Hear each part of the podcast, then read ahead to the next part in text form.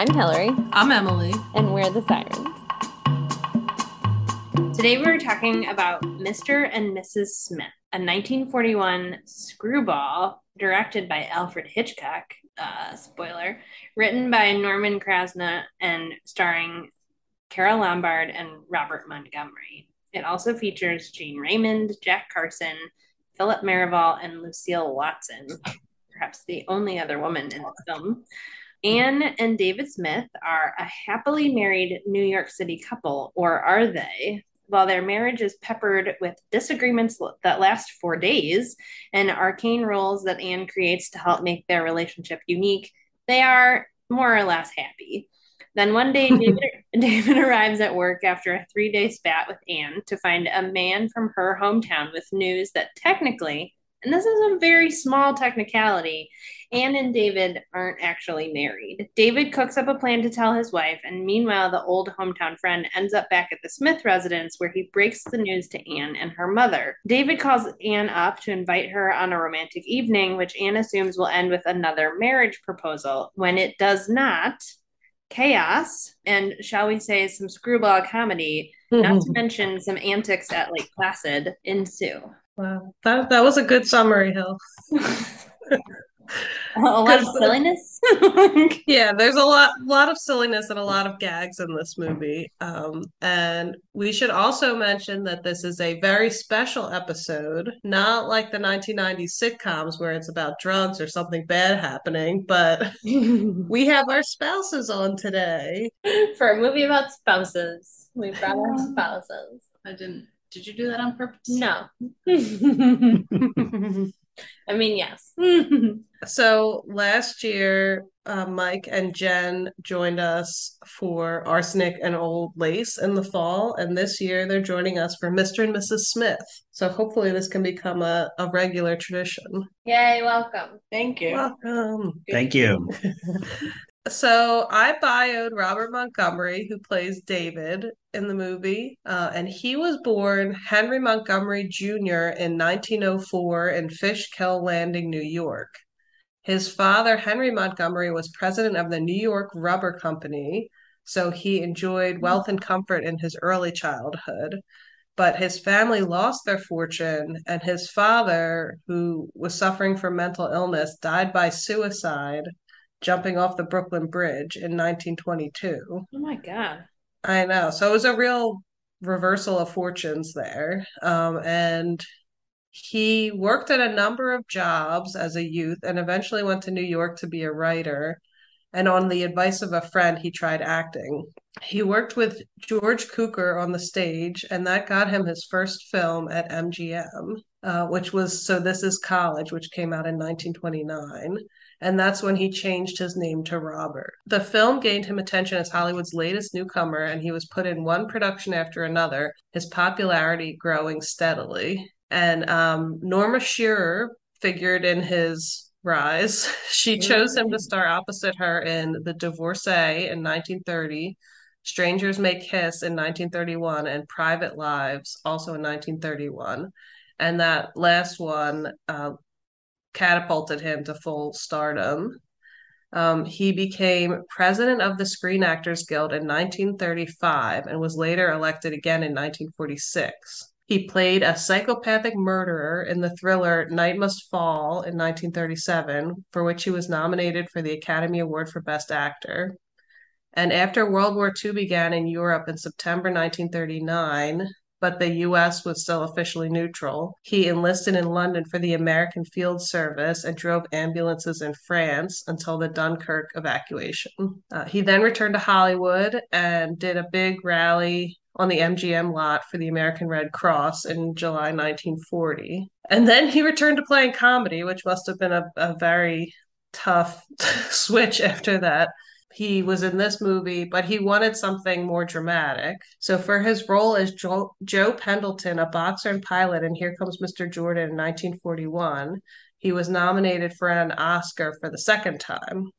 And well, after the U.S. entered the war in December 1941, he joined the U.S. Navy and rose to the rank of lieutenant commander. Hmm. Yeah. Uh, so he got he got pretty high up there. Uh, he returned to MGM in 1945 and co-starred with John Wayne in the John Ford directed They Were Expendable. And then he made his first credited directorial debut with Lady in the Lake in 1946. And then he, in terms of movies, he mostly switched to being an independent director. Bad news, he was a staunch Republican and he was a friendly witness before the House Un-American Activities Yeah. Committee in 1947 during the McCarthy era. So, you know, on the opposite side of a lot of our favorites who we talk about on the podcast. And he spent most of his later years on television and stage.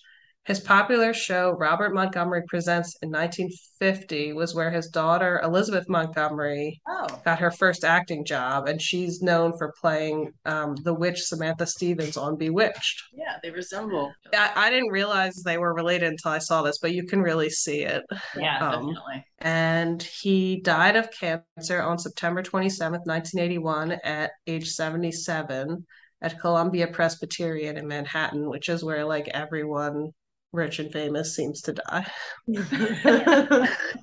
so so that's Robert Montgomery. And I was thinking, is this the first movie we've done with him in it? I think so. I have trivia.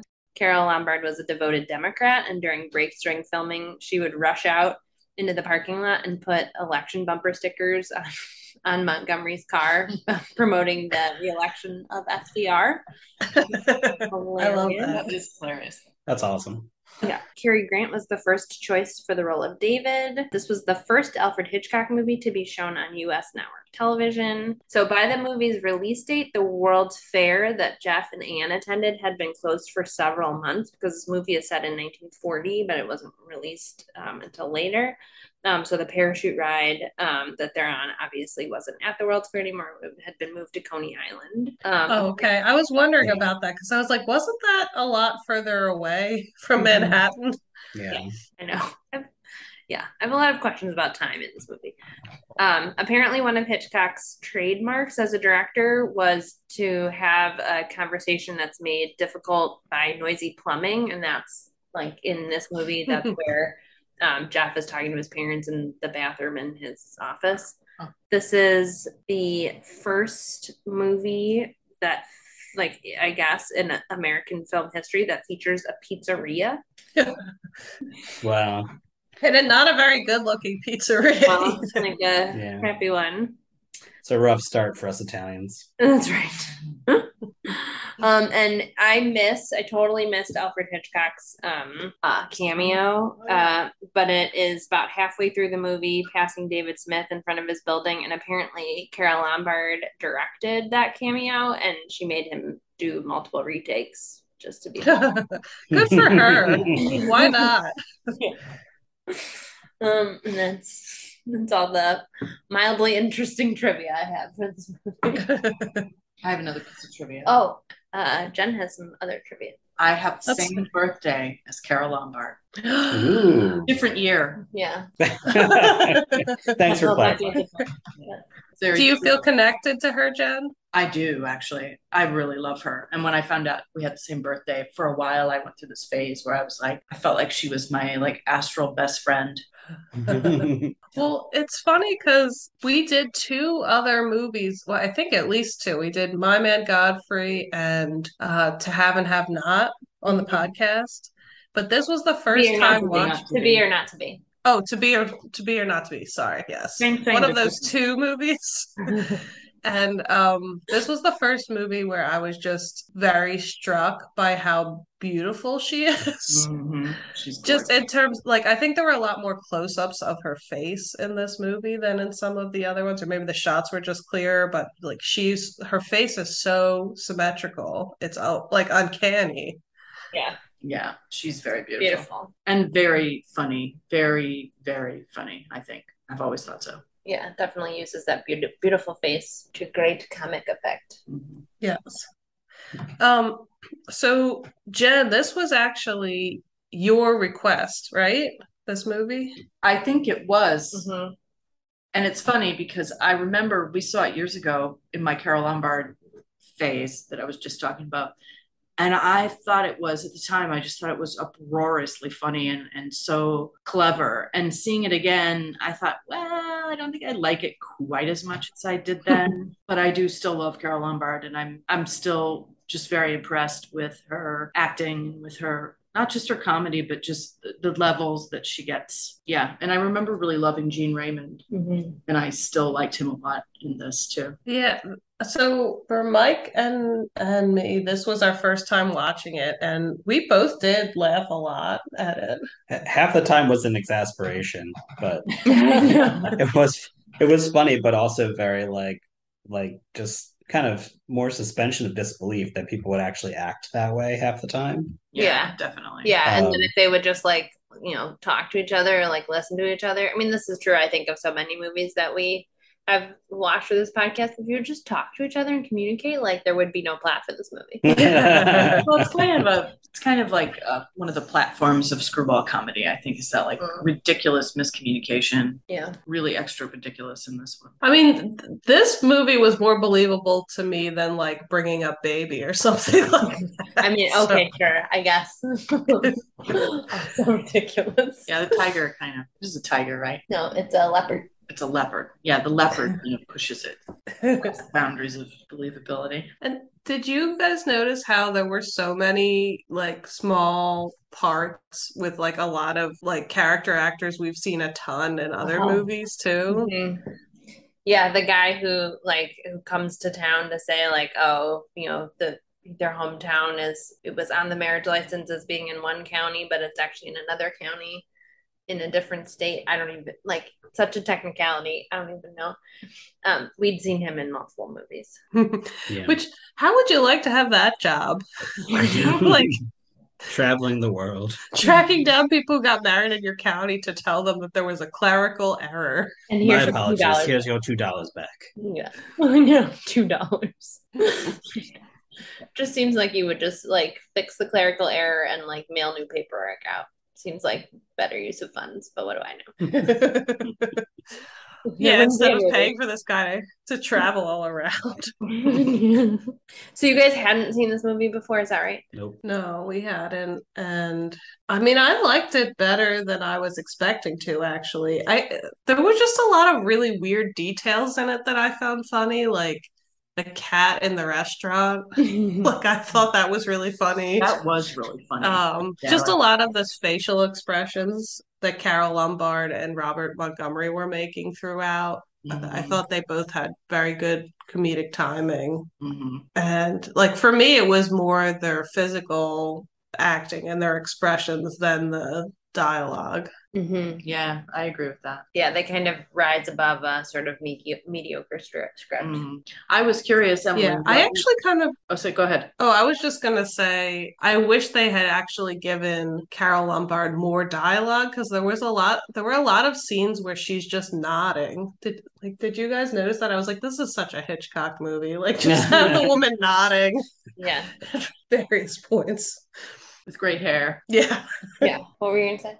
I was going to say that I was curious, Emily, what you would think about it. Because even in my memory of it, finding it so funny the first time I saw it, and and then again watching it this time, I mean, I think it's funny and it's screwball, but there's a lot of like kind of there's this undercurrent of violence, you know, like the stories mm-hmm. about how he he rips her dress and you know he can't control himself and the slapsticky stuff they do where he's like kind of strangling her and i thought oh emily's gonna like she's not gonna like this it's too dark no it's interesting that i was like oh i guess I, w- I was afraid you would hate it No, um, I didn't hate it. I mean, I think it would have bothered me more if it it felt like that. I mean, not that I'm saying this is great, but at least in the movie, it felt like it was a two-way street. They were both sort of violent people.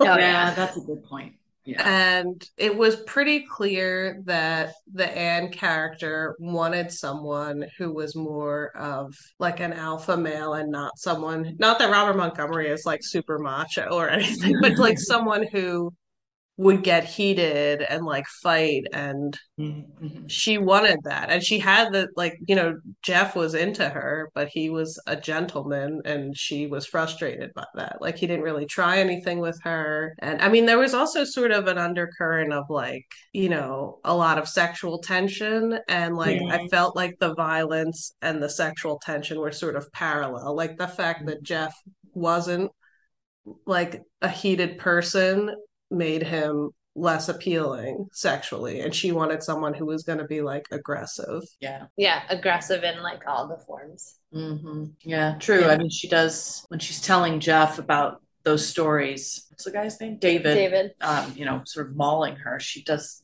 It seems She seems to relish the she's idea. rel- yeah, she's she's. It's not like she's sad about it. These are like happy stories to her. So What what did she say to him at the end? Like um when Jeff was like, I forgive you, David. This is gonna be happening time to time. Like what did she call him? Do you remember? It was something really funny. Oh yeah. Why didn't you call him? oh yeah, it was like lily witted or like some No. So I'll I'll try and look it up. did you guys i mean obviously it's like it's hitchcock but didn't you feel like that whole setup of them being in this cabin and they're sort of cut off from the main lodge and the phone lines go down and all like it and then he's there it felt like it also could have been a horror movie Yeah, it could have gone in a totally different direction. totally. yes Yeah, totally. I mean, I was like, yeah, I wouldn't want to be somewhere like that. Doesn't sound like a restful retreat to be half a mile away from the lodge and not have a sleigh service or um, a phone. Like that sounds um, like a nightmare. yeah Well, that's interesting because I, I remember again the first time we saw this, I thought, oh, this is definitely a Hitchcockian comedy. I mean, there's not a lot of Hitchcock comedies, but it does have, it does feel like, like with that, those elements, like, you know, if he decided to go the other direction with it, he could have made this the basic contours of this movie into something scary. Yeah. I mean, can we talk about, well, two things. One is like, you know, what the heck with Jeff just being like, all right, now I'm going to try to marry my partner's wife Yeah. Yeah. out of nowhere. I mean, that's one thing. And then the other thing is, I had a really hard time figuring out where Anne's head was, like, it kind of in the middle of the movie. Yeah. Like, was it all just a bluff? Like, she, it really seemed like she was kind of going to go through with marrying Jeff. Yeah. But she didn't seem to like him. I mean, she was just kind of willing to go along with whoever, but there was no chemistry there. So, I mean, those those are two questions I have.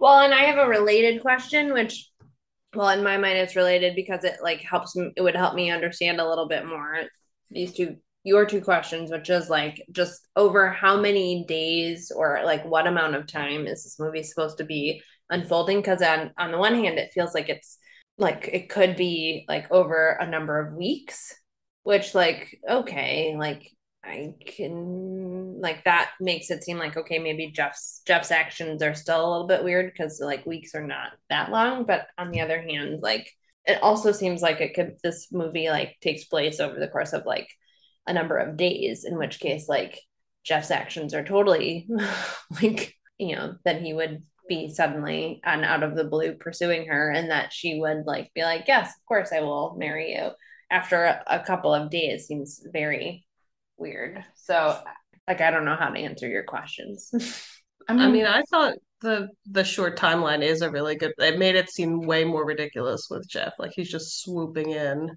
and just like, oh, you your marriage was dissolved. All right, day one. Um, uh, I always liked you, so let's Yeah. see if we can make this happen. that did was I can't come up with any reasonable explanation for that or even non-reasonable one. The thing about her, I mean, I don't think it's plausible necessarily, but I think maybe what they were trying to do with her, you know, seeming to really in, be intending to marry Jeff. It, the idea might have been that like she's just that this woman is just that reactive and irrational that you know she was so hurt by not just the fact that he didn't propose that night, but remember earlier in the day, before they even got the news, oh right he had said he wouldn't have done it all. He he wouldn't have been gotten married. Oh, right. She pro she the- posed that hypothetical question, and he said, "No, I wouldn't marry you." she so she was injured right from the very beginning before she ever found out that then they weren't in fact married. And then he didn't propose. And it seemed to, to me that it was like him not proposing when she thought he was going to just reaffirmed what she had felt earlier in the morning. So she was sort of doubly upset and the character seems to be presented as someone who was just a little bit you know i don't know what the word is but just like enough of a loose cannon that she would just would recklessly do something that she didn't really even want to do. I don't necessarily think it's actually believable but i think maybe that's what the you know what we're supposed to believe. But the thing about jeff proposing just yeah just makes no sense to me at all I felt like that to me, the conversation over the breakfast when they didn't realize they didn't know yet that they weren't legally married was way worse than his not Mhm. like immediately addressing, you know, the the legal technicality because he was basically saying like, you know, honestly, like I would just rather not be married.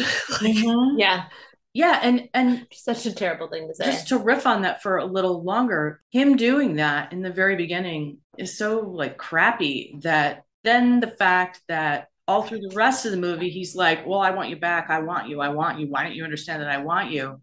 Him having done that just belies all of those claims throughout the movie but it's sort of just conveniently forgotten that he did it. Because i mean he did that without even knowing and now he's trying to say well i you know i'm trying to get you back and if I were her, I'd be like, okay, fine, you're trying to get me back after finding out we're not actually married. But this morning you said you didn't want to be married, you know?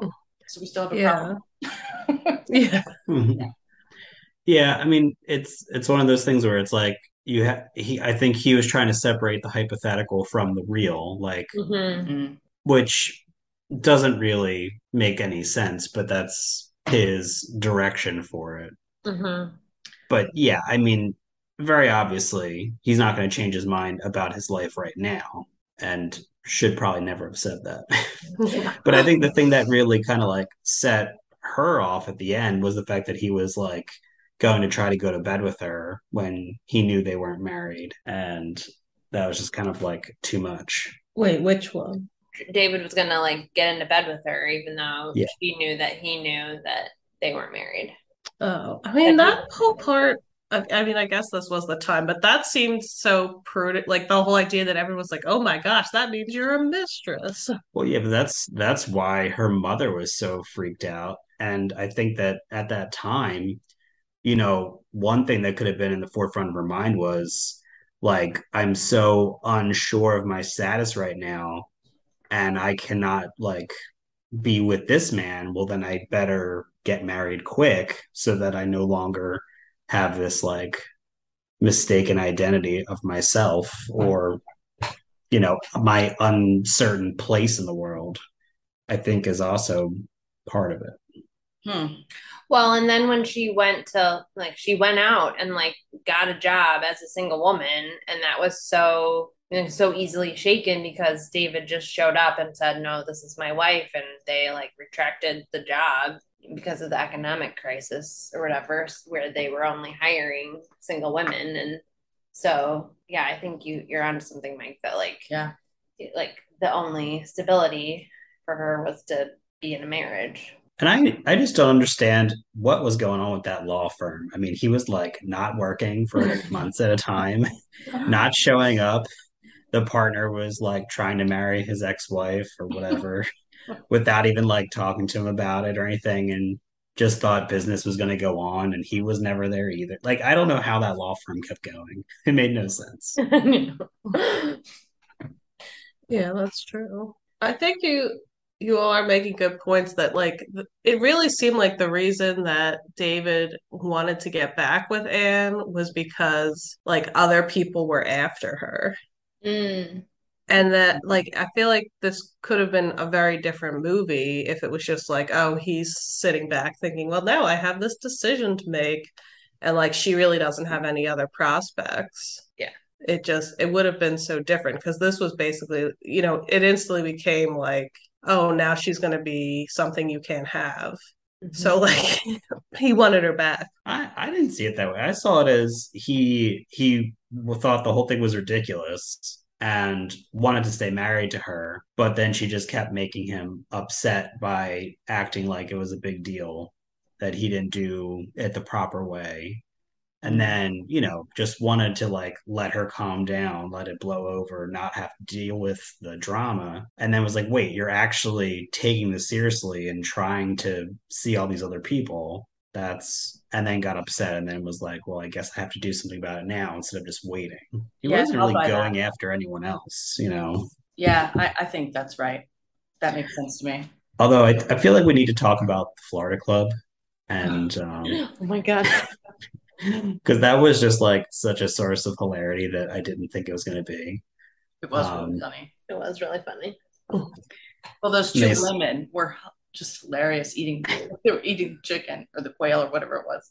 Oh, yeah. Pheasant, that's right. Some bird. And She kept referring to it as chicken. oh my god, the the celery! I could not get over Yes. the celery. For a limited time only at the Florida Club, everyone, three dollar pheasant dinner, drinks, dancing, and all of the stalks of celery you can eat to your spouse. Like this, they were just chomping on it in a tuxedo. It made no sense. Uh, I liked when she said that the pheasant was dry and that it was a racket.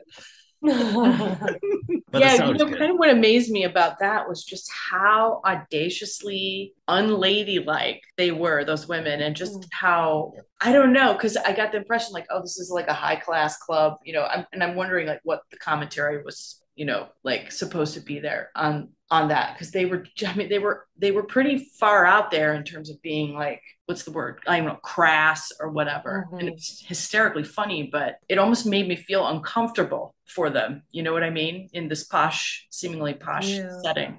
Well, I had this like the I kept picturing the younger one as like having played for like all American girls like baseball league. She just seemed like, Yeah, yeah. like a woman's baseball player and now like, you know, the men had come back and forced her back into society life and she was like, I'm a baseball player. I'm gonna eat this pheasant however I want. Like that. I'll do um, whatever I want. wherever yeah, you know, all of this last few minutes makes me think like, oh, I sort of wish there was like fan sites Fanfic. where where like that would explore and we talked about this when we watched it like like the context here the actual context of the time and all of that is actually really interesting and they don't really deal with it but it's sort of you see it pop through or come through in various ways like you know between david and anne and these women and what you just said about like her only being able be hired as a single woman and then like the role of women in the 40s and just like what was happening with men going off like all that stuff you know to me would be so interesting to have a little bit more. I don't think it would fit in this film but like i just if there were a novel that this was based on i would read it just to get that stuff. It seemed like there would be a lot of background anxiety with, I mean, this came out in 1941, but I assume like they were filming earlier, so they were filming in like the pre-America and the War Yeah. scenario. Mm. So there's probably this big background of uncertainty, like a lot of turbulent change, all these constant like, you know, news broadcasts from the war over the over the ocean, like, you know, probably a time where there was a lot of unsettling change. Yeah And some of it was opportunity, but a lot of it could have just been, you know, like we don't know what's going to happen. yeah Like everybody hunker down and don't take risks. Mhm. yeah that's a good point or the idea that you know at any moment they could join the war and 30% of the population could have to leave abruptly you know people's yeah sons and husbands and everybody people like david and jeff Yeah. Yeah. I also just thought, like, I was very struck by the incredible wealth of the oh, characters in this movie. Yeah. Like, they, you know, they're two people. He's a lawyer who doesn't seem to have to work much at all. They have several servants, and they live in a building with a doorman. And, you know, she seems to kind of do nothing most of the time. wearing a lot of furs too i don't know if you noticed that Yeah. Yes. Yeah. And If she couldn't uh, keep that job, as, even as a single woman, she would just move into her mother's like penthouse suite wherever her mother is. Like, it was not like uh, she was going to be like out on the street in some kind of unsafe situation. Yeah. And and the the club too. I mean, how Mhm. much must it cost to belong to the kind of club where you can show up any night and they have like basically a hotel room available to you? Yeah. Um, so I just was I, like it it did feel a kind of a lot like rich people problems and that Yeah. like if they had real problems in their lives, like this wouldn't have even been a conflict. They would have just been like, "Oh, better fix that marriage thing. Like, move it on because we gotta figure out how to like get the medical treatment for Timmy or like something Yeah, like keep the Yeah. lights on. Yeah, they wouldn't even have time to like actually go and figure out if they wanted to date someone else. Like that's not even an option, Yeah. especially in this day and age, half the time. But Rich people problems. Yes. yeah, Basically, like so many of the movies that we watch, rich people. Problems. Yeah. But it did, um, I mean, the flip side is that as a viewer, I really enjoyed Carole Lombard's wardrobe in this movie. Like the costumes were amazing. And did did you notice she was wearing an ankle bracelet and polka dot pants? I didn't notice the ankle bracelet. I definitely noticed her pants. Yeah, she just looked amazing. I also liked her ski outfit with like the vest. Yeah. It was almost like a suit with a vest top. That Yeah. was really cool. yeah. Don't Um, you just want to go skiing in a suit? Yes, Instead of like some neon puffer jacket. well, it helps so that you can bend your knees, but not too far. So you know, keeps you in the right spot. What did you all think of the resolution at the end of the movie? quote unquote. Quote unquote resolution. yeah. I mean, I kind of liked the just like classic bit of like he shows up and like fakes being sick, and then like there's the several scenes of like where we know that he's like we like get an inkling that he's not sick, and then we actually see that he's not sick after they've like taken care of him a couple of times, and then like there's the moment where like she goes to like check on him like quietly and then she re- realizes that he's not sick i just loved like that was just such a like classic progression of comedy it's utterly ridiculous And her idea on how to catch him in the act is to oh my gosh shatter a giant pitcher of water against the, the wall next to him. Instead of just being like, I saw you. Yeah. Yeah. Like hearing what sounds like, you know, wild sex happening in the next room, he wouldn't come Oh over. my God, and that look and seems see her all alone there. It it did it it sounded as though everyone was in trouble and nothing sexy was happening whatsoever. yeah. and that she was very unsure about what was happening instead of very excited about it.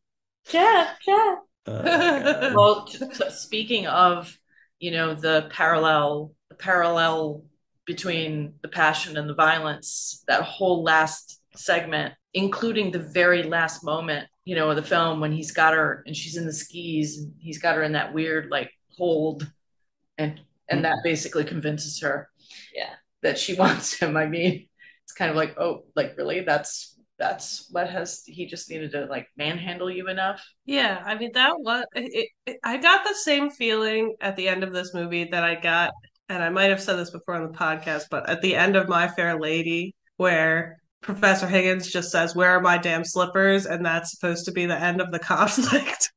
and they're like, back together. Like it just felt like nothing was resolved, and like the whole the whole way this drama unfolded, and the opening of the film where they had been locked in their bedroom for how many days? Yeah, Three. and that weird that weird game they were playing with her sleeping or something. I don't know.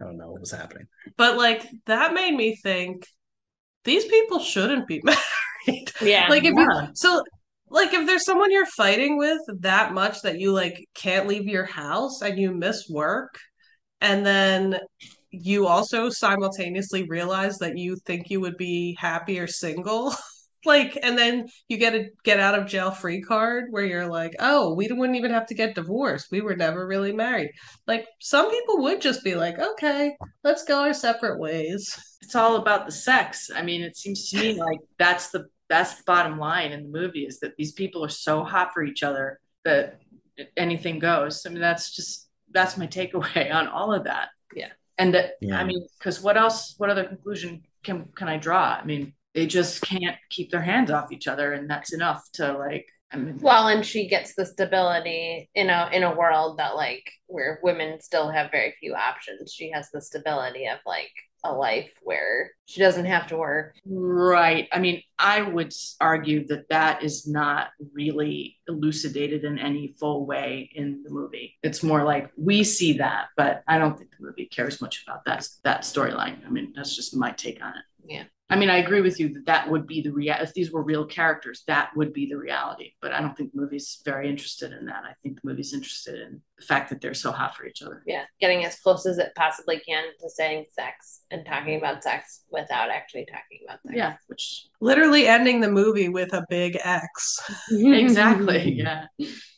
I think that's that's right, Jen. And um some you know, people are different ways in relationships, and some people really do like a lot of drama and like they like I have friends who are like that's what they enjoy about relationships, like fighting and making up and trying to make the other person jealous and like all of that kind of stuff. So if that I mean, I guess that was like just how their relationship worked. Yeah. Bananas. Ugh. So exhausting. Yeah, the whole movie just boiled down to don't hate the play, hate the game. Yeah. Um, and but I I agree with I also agree with you. I mean, basically the whole time he couldn't stop focusing on her and actually like looked terrible, couldn't sleep, eat, or work, and then she tried to marry someone else, but still couldn't stop talking and thinking about him. Mhm. Yeah, I mean it's it, it was pretty obvious how that was gonna go. I will say the one thing that added really added depth to their relationship was her shaving him. Oh, like her, the way that she mm-hmm. shaved him was so sweet and so that to me, like that's was, and I think that this was intended too because they start with it and then they end with it. She shaves him best, better than anyone knows how to shave him. And they know, like, she just has to make the face of, like, you know, move your lips to one side, and he doesn't even have to look at her, and he moves his lips to one side. That, like, that's the human connection between them that isn't just about sex. That there's, there is something sweet and real and like caring between them, and it comes like that's that's where we see it is the shaving. And I have to say, that is one of my favorite parts of the movie, just visually. Like watching her do that and the dialogue in those little scenes is so, I just love it. Yeah. Yeah.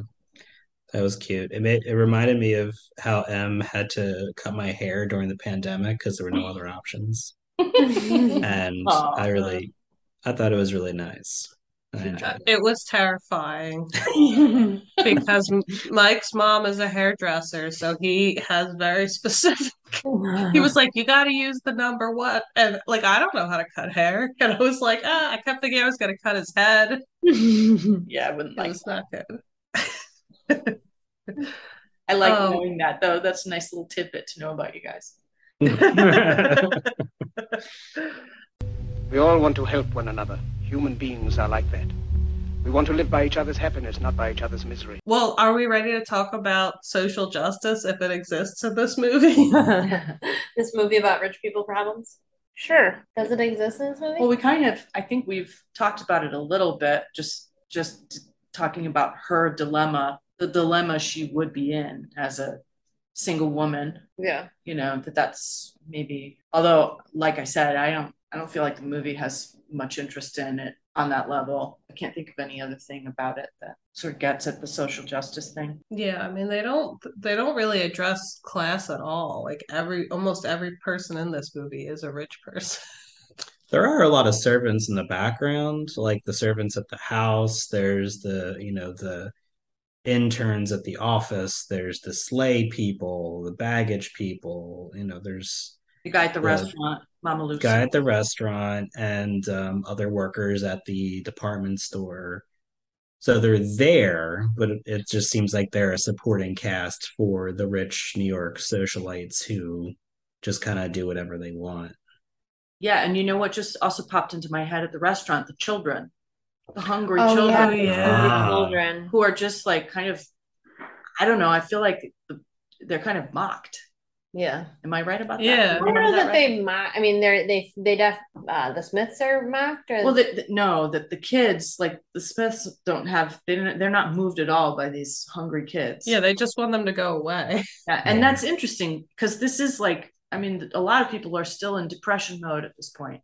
I didn't think that they were mocking them. They were just like uncom- made uncomfortable by the fact that they were trying to go have a nice evening out and they wanted to like sit outside like they used to, and then they go and all these hungry children are staring at them.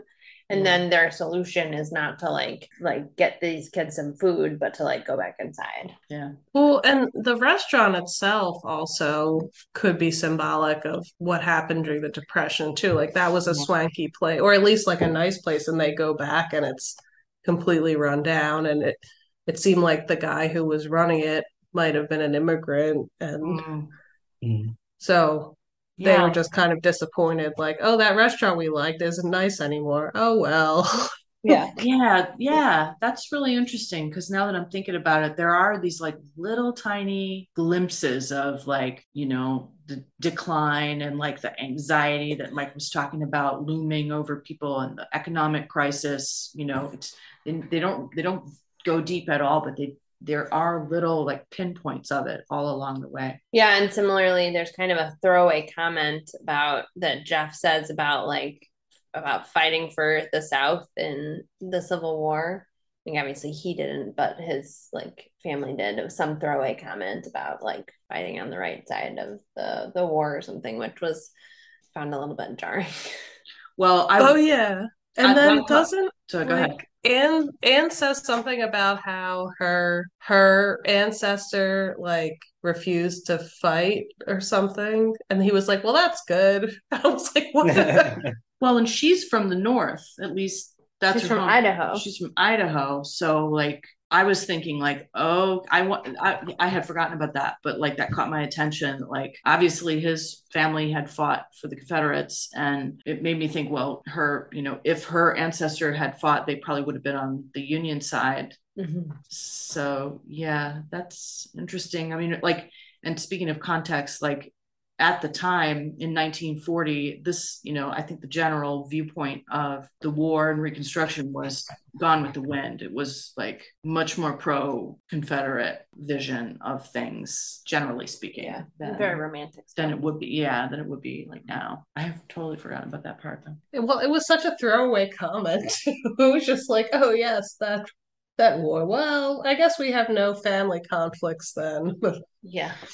You know, this makes me wonder about the guy who wrote it. It's because to me, like, it makes me think, oh, like, it, it reminds me of like if you had like a historian of whatever, some period who like can only make money by writing screwball comedies, but they can't help themselves from just putting in these teeny tiny little references to things that they actually care about, but they can't really like go into it all in any depth. I would totally do that. I mean, me too. and I would just know, I would know for my own self, you know. yeah, there's a message here. I don't think that was true of Norman Krasna. No. So, you know. the little the little Easter eggs. Yeah, exactly. Was was the main character also from the South? I I could feel like I couldn't because like she was from the Midwest, right? Like she was from Idaho or whatever. Yeah, the and, West, yeah. and then uh, Jeff was from the South, like Georgia or something. And then they met in school there, but you know the main character didn't. Re- David didn't really have a Southern accent. No, yeah, that was unclear. You have to figure though, like it's an interesting question because like if he was supposed to be from Alabama too or from the South, you'd think that he would have they would have noticed the two characters have different accents. Yeah. He sure didn't seem like a Southerner to me. No. Mhm. And I was actually sort of surprised that that's where they were saying they met at Alabama. Yeah, I was surprised about that too. Yeah, it would have made more sense to me if Jeff was from the South, but they met at like one of the Ivies or something. Mhm. Mm-hmm. I guess maybe he could have been from the same area as his wife, just went to school in the South, and then moved the family out to New York for work after he graduated because the mother was there Yeah. and she was also from Yeah. Idaho. So He does But- say in the very beginning that his wife is from this place in Idaho. He doesn't say he is. He is, yeah. yeah, yeah, it's true. Hmm. So how did they meet? Mystery. We'll never know. We'll never know. know. Or we could write an elaborate backstory. Yes. That's what this movie needs elaborate backstory. Yeah, totally. It's your chance for fan fiction, Jen. Yeah. All right, I'm gonna get on that. I've been living my own life, making my own decisions for a long while now. It's impossible to go back to being treated like a child again. Well, what? So we we talked about social justice. How, how do we think this fares with the Bechdel test? No. Hmm. No. Fail. Yeah, Yeah. It's this is. Um, we haven't had many movies recently that are just like a hard no. I know. This is this is hard no. I would say so, yeah. Yeah. Like there's I feel like there's not even any like room for conversation about it really. no. Yeah, I wish Anne had had a friend who she could have talked to about all this instead of just going right to Jeff. You know, if she had a friend, also a character for your your fanfic. Um It would be me, right? yeah. Yeah. And I'd have been like, you should leave him. And I'll marry you. You could both- queer uh fanfic. yeah. You could both work at the department store. And then it would be like a, ma- a mashup with Carol. I was gonna say it'd be like Carol. Haha. She doesn't have That's- any friends though. That's true. That makes me so sad. Yeah. Yeah, it's kind of strange. Like if they're, you know, like New York socialites, how come they really don't have like his friend is his colleague and that's it. Like they don't actually show Well, there's that guy in the steam room too. Oh right. they just pay dues to the same Beefeaters Club that they're not friends. Yeah, I don't I don't know. I guess it just didn't fit in the in the film. Well, Well, so it many also of like it only it only like is like the movie only takes place over the course of a couple of days. So like there there also just wasn't time, I think, for Yeah. Maybe their friends were out of on Oh, like a yeah. European vacation were or yeah, they were her friend Jen was out of town. Oh. right. She was. Yeah. She was in Philadelphia. On business. Um, well, are, are we ready to rate? Who wants to go first? This is five What's, stars. what's or our four? scale again? Yeah. Um, zero to five stars. Zero to five stars. Oh boy. And just so you know Uh, that still the only movie that Emily and I both have given five stars to is All About Eve. Yeah. Mhm. I mean, I guess I'd probably give it about three stars. It's um it's definitely fun. It keeps you engaged, but there's also just a lot of like crazy antics that, you know, you have to have the right sense of humor for. Um yeah, average to above average. Jen, I want to hear what you rate it. I would give it three and a half because I feel like Carole Lombard is so fabulous and so good that pretty much anything she's in, she elevates a little bit beyond or a lot beyond what it should be. So I would say like the bones of it are a three, and then she amps it up to three and a half. And if it had been a little bit stronger, it would have definitely been a four because I think she, if she'd had a little bit more, as you say, a little bit more dialogue, a little bit more to do, um, if her character as written had had a little more depth, it would definitely have been the four category for me. Emily, What about you? She's going last. Oh, I'm, I was going last. Um, I'm gonna give it a three and a half as well, partly because I think it does a pretty okay job at doing like the screwball comedy stuff. But I like if you compare it to some of the other screwballs that we've seen that are just like like just have a little bit more physical comedy in a like physical sense rather than like a violent sense. I feel like this movie falls a little bit short in just like like the physical comedy piece of it. I mean, I- obviously, I know there's a lot of like falling down, Not enough mugging. not enough mugging. What did we rate Arsenic and Old Lace? Do you remember at all? Okay. Because one thing, and I, I'm going out of turn here, but like one I'm thing fine. this movie also doesn't have that say Arsenic and Old Lace has, which I can't, if I'm thinking I must have rated it like four and a half or five, is just really interesting, like cinematography and Yeah. you know a design that's just sort of like out there artistically. This was pretty conventional Yeah, in terms of that. I think it definitely is like fairly conventional. What what what will you rate it? Yes. Um, I was gonna say the same. We're consistent as as couples. I was gonna give it a three as well. Um, and that's a good point about the cinematography because we noted in a couple places that it was kind of shaky, Yeah. Mhm. Mhm. which is, I mean, I know that's just a thing in some in older movies, but that it bothers me a lot. Yeah. Um, Yeah. but I liked it. And in terms of screwballs, like my level of tolerance for them varies. And like I enjoyed this one a lot more than I do some of the others. Like it, it was like a level of absurdity that I I could like sort of suspend my disbelief enough to like get into it. And I laughed a lot. So I would give it a three. And I'm glad you had us watch it because I had never seen it. Well, and you know what? Like before I got obsessed with Carole Lombard, I never knew it existed. The only Mr. and Mrs. Smith I knew about was the one with Brad Pitt Mm. and Angelina Jolie. And I'm just glad to know there's another Mr. and Mrs.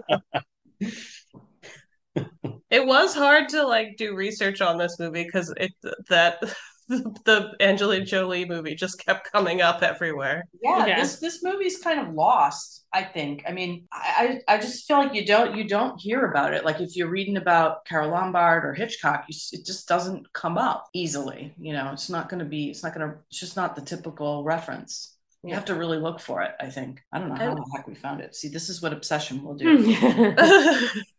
well, I enjoy too that this like falls into that category of the like remarriage plot that I enjoy in Oh, older movies yeah. where it's like kind of how they could explore things like outside of the relationship but still, you know, be kosher.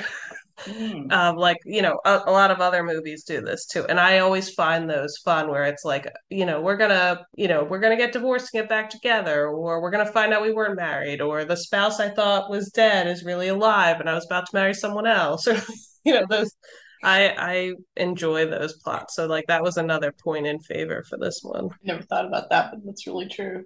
hillary did we decide on a next movie Okay, so our next movie is uh Laura. yay and thanks jen and mike for joining us Thank you for having us. Yeah, it was fun. A lot of fun.